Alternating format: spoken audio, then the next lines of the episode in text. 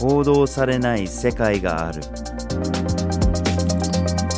グローバルニュースビュー GNV ポッドキャストへ。ようこそ。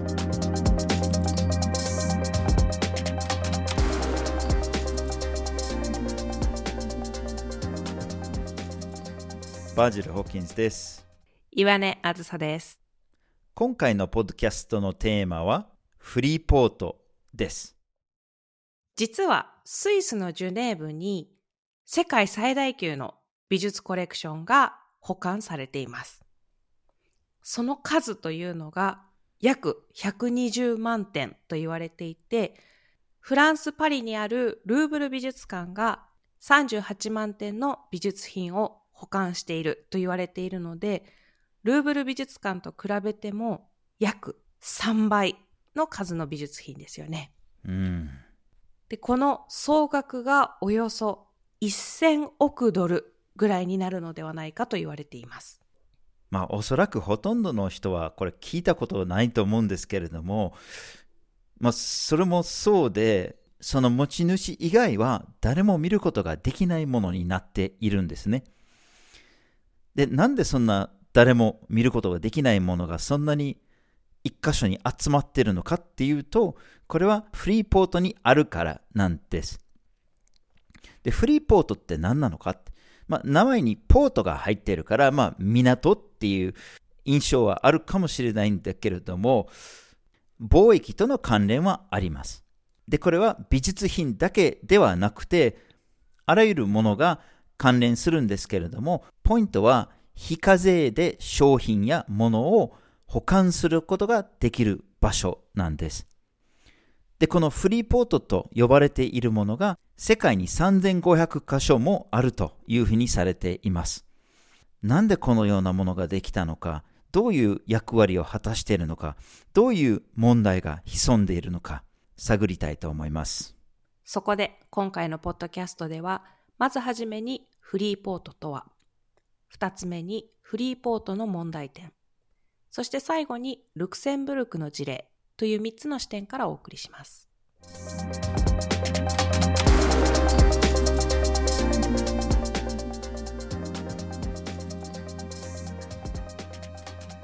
では、まずはじめにフリーポートとはについて見ていきましょう冒頭で少し言いましたけれども、貿易などで越境するものを保管することができる場所です。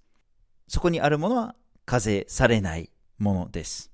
まあ本来なら貿易に関わるものっていうのは税金がかかりますよね。まあ輸入すればその輸入にかかる税金がかかったり、あるいは輸出にしてもかかる場合もあります。だけれどもそれがフリーポートだと免除されるんですよね。はい。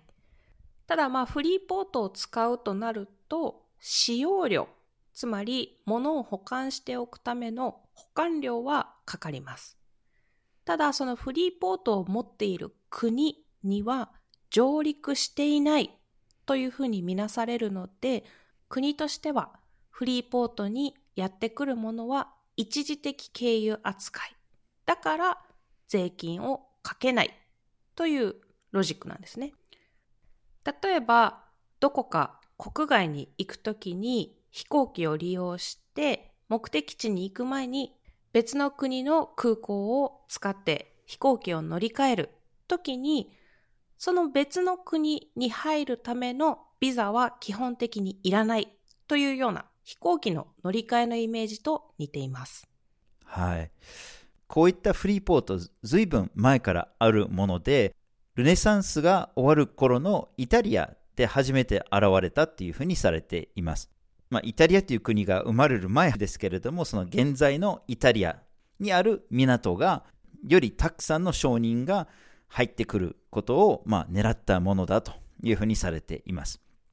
当時のヨーロッパは貿易が盛んになって、結構港としても競争が激しくなっていた部分があって、まあ、その政府からの干渉を最小限に抑えることで、より魅力的なところにしようとしたと。で、そうすることによって貿易を誘致することができるんじゃないかと、そういうような狙いから始まったというふうにされています。はい。このフリーポートの仕組みというのが他のヨーロッパの国やカリブ海に伝わって、さらには世界各地にも広がっていきました。そしてこのフリーポートの仕組みが使われるようになった当初はフリーポートで扱われていたのは必ずしも美術品などの高級品だけではなくて穀物やお茶、工業製品などの中継地点として使われていました。これがもともとの意味合いですよね。先ほどの飛行機の乗り換えの事例の本当に中継点としての存在だったんですけれども、それが20世紀後半になると、利用方法に変化が見られました。つまり、多くのフリーポートには、保管期間が、まあ、ほぼ無制限だったんですよね。で、それに目をつけた富裕層や企業が現れました。中継点として一時的に保管するだけじゃなくて、長期保管もできるんじゃないかと。で、そうすると、貿易する商品じゃなくて、自分が所有するもの、高級品など、そういう個人の財産とか資産とかの保管にも使えるんじゃないかということになって、徐々にそういう機能を果たすようになっていきました。はい。さらに、フリーポートの保管以外の使われ方の例としては、例えば、世界各地で製造された部品がフリーポートに集まってきて、そこで組み立てられるという工業製品の製造というものもあります。その他にもフリーポート内で美術品、高級品が取引されたり、その一環としてワインの試飲会が行われるというようなことも行われています。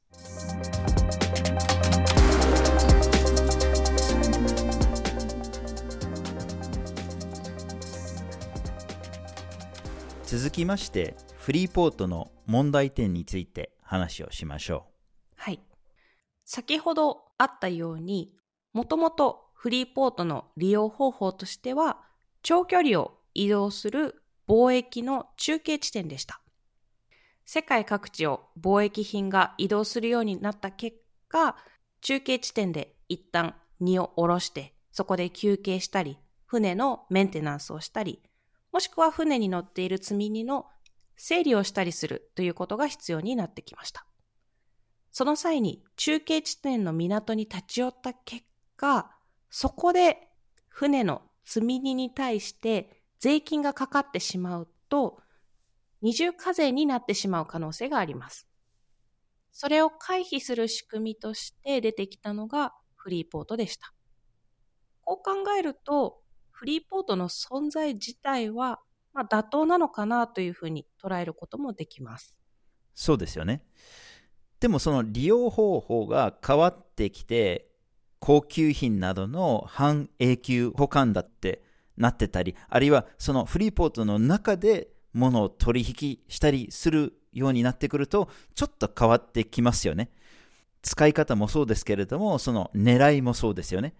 特に長期保管だったり、取引だったりすると、狙いが本来払うべき税金の、まあ、節税ですよね。租税回避ですよね。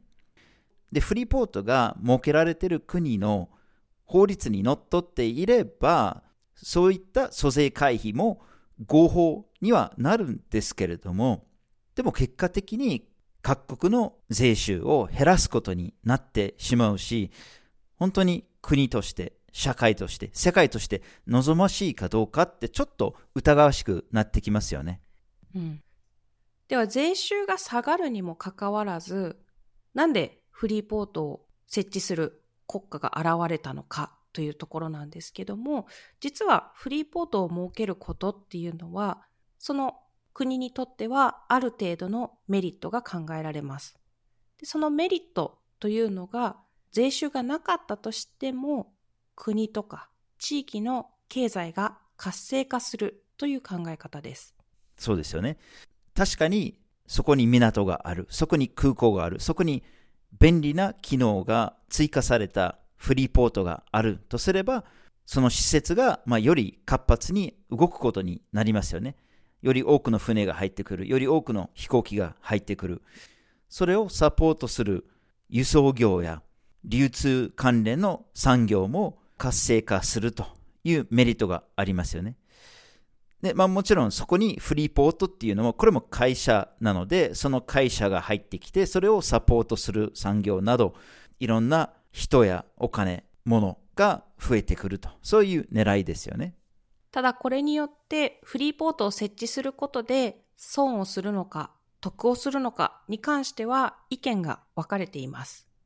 フリーポートに賛成派の意見としてはフリーポートを設置することでその国に入ってくる物量の総量が増えると考えています。例えばその国が今まで持っていた港 A にプラスアルファでフリーポートがあることでもっとたくさんのものがその国に入ってきて、その結果様々な産業が恩恵を受けられると考えます。一方で、フリーポートに否定的な考え方の人というのは、フリーポートを設置したとしても、物流の総量は変わらないと考えています。つまり、その国がこれまで持っていた港 A から物流が別の場所にできたフリーポートに移るだけであって、国の中では特に得はしなくて、今まで港 A があった地域に物が入っていかなくなるだけなんだという考え方です。まあ、難しいところですよね。でも間違いなく税収のロスはあるんですね。これは一つのダメージにはなりますよね。で、例えば、これ有名な事例ですけれども、レオナルド・ダ・ヴィンチが描いたとされているサルバトール・ムンディっていう美術品があるんですけれども、この絵も実はフリーポートの中で取引されているんですよね。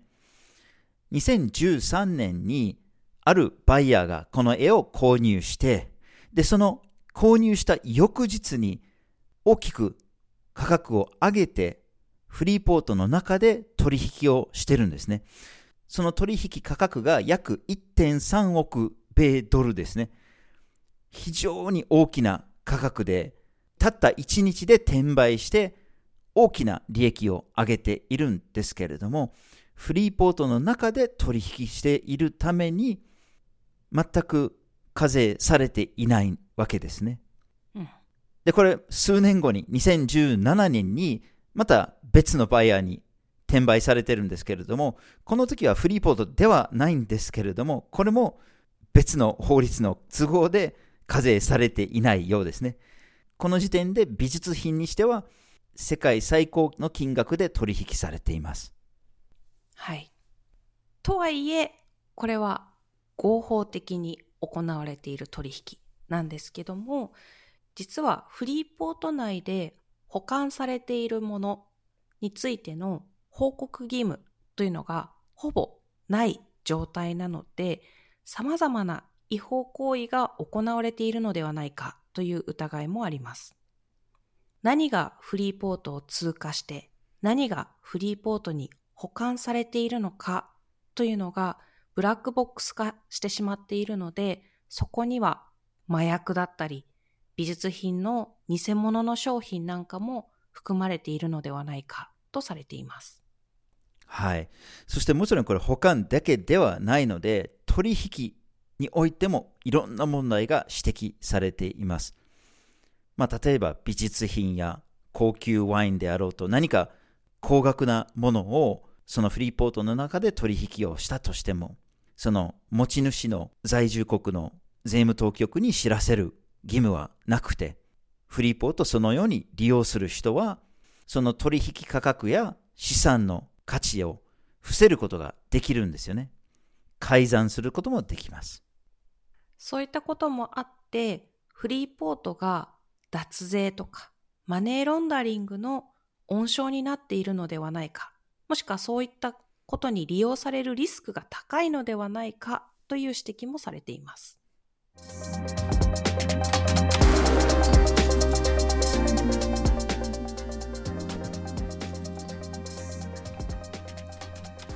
では最後にルクセンブルクの事例について見ていきましょう。はい。ルクセンブルグでは比較的に最近フリーポートができたっていうこともあって今回事例として取り上げるんですけれども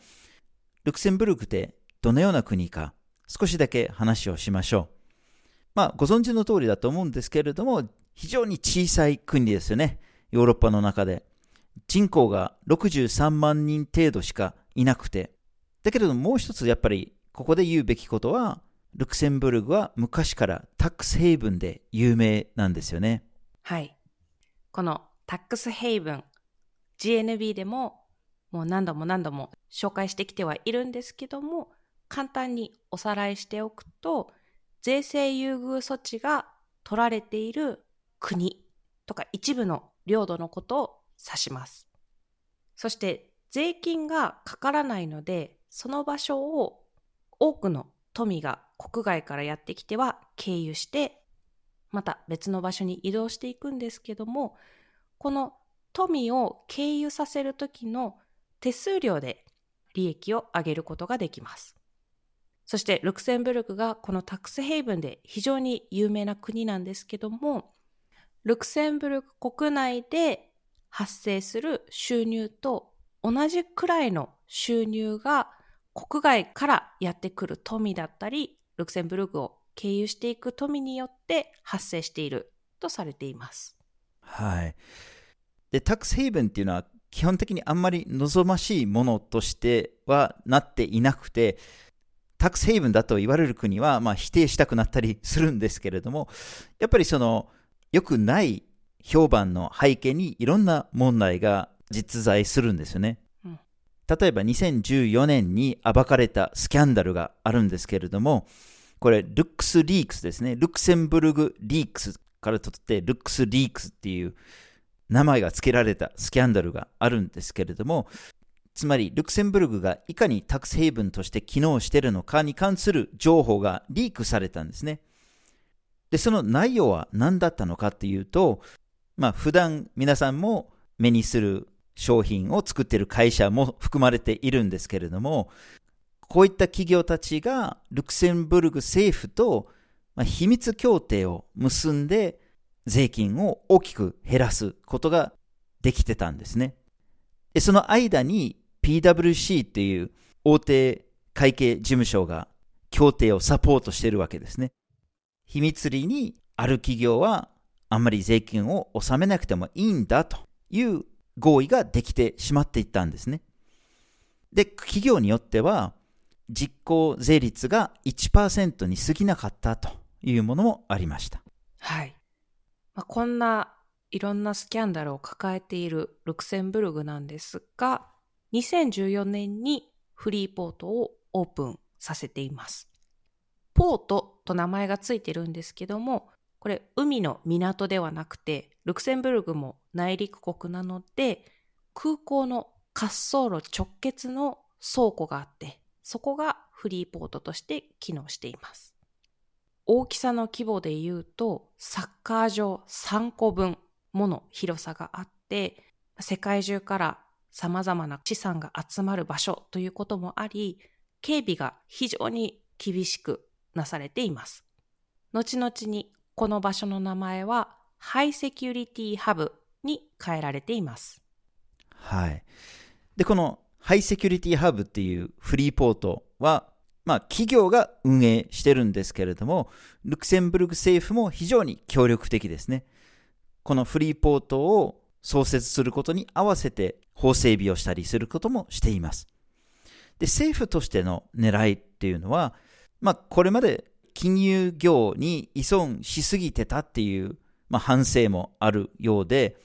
その依存の脱却からしたいという狙いもあって、つまり経済をより多様化したいとで、その中で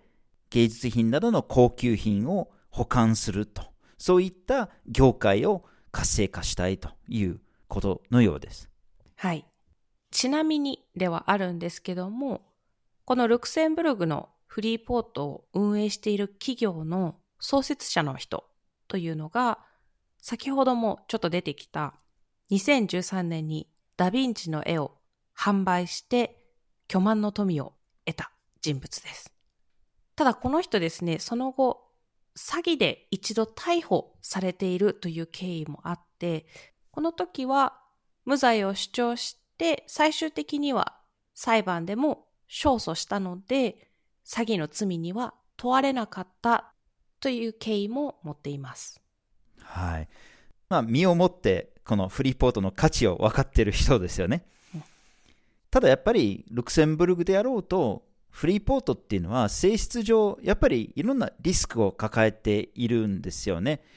まあ、ハイセキュリティハブっていうことで、その中に入っているものが盗まれないように、いろんな措置を取っているんだけれども、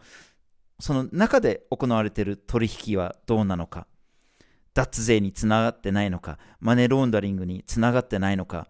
その対策はどうなのか。これはやっぱり他のフリーポートと同じように、非常に疑わしい目でやっぱり見る必要がありますよね。はい。ただ、こういった様々な疑いに対して、何も対策が取られていないかというと、そうでもありません。2015年には、フリーポート内で活動する物流の会社というのが、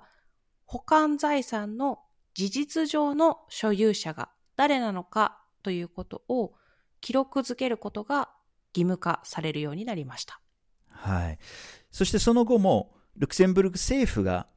マネーロンダリングに対する対策の規制を強化するんですよね。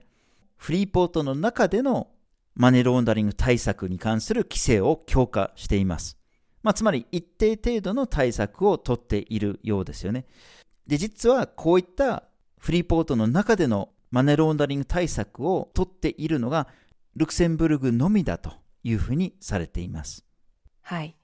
EU 全体で見てみると、EU の加盟国に対しては、2020年以降、フリーポートの顧客を管理することだったり、疑わしい取引は報告すること、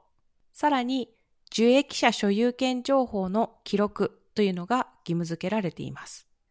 こうやって見てみると、ブラックボックス化しやすいフリーポートの管理に関して、まあ、様々な面で一歩前進しているのかなとは思うんですけども、実際にどれぐらいこれらの報告義務というのが機能しているのかという疑問もあります。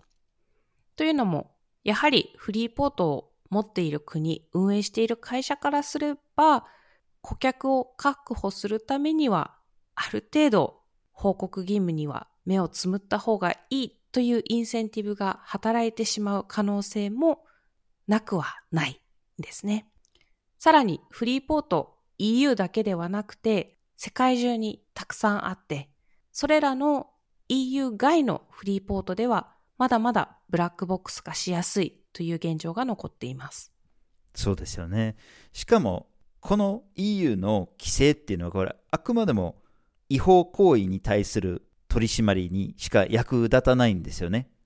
脱税はある程度減らすことができるのかもしれないんだけれども、合法的な租税回避は止めれないんですよね。で、そう考えると、この世界には本当にお金を持っている人にとってのルールと、持っていない人にとってのルールっていうのは違うんですよね。フリーポート利用できる人、できない人、その扱いが違う。納めなきゃいけない税率も違う。まあ、このフリーポートを見てると、本当に世界がいかに不平等なところかっていうのは見えてくるような気がしますね。このフリーポートの存在自体があんまり知られていないような気もしますが、これを知ることによって、世界において何がフェアなのか、何がアンフェアなのか、平等とは何なのか、不平等とは何なのかについて考えていきたいと思います。今回のポッドキャストはフリーポートというテーマでお送りしました。まずはじめにフリーポートとは、二つ目にフリーポートの問題点、そして最後にルクセンブルクの事例という3つの視点でお送りしました。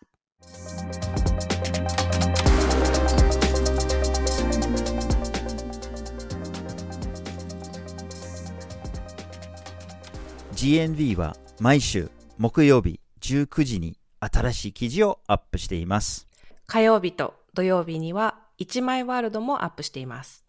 LINE、Facebook、Instagram、旧 Twitter の X でも発信しています。このポッドキャストは毎月第1、第3月曜日の朝に配信しています。ポッドキャストや記事へのコメント、感想、ご質問もお待ちしています。ぜひフォローしてください。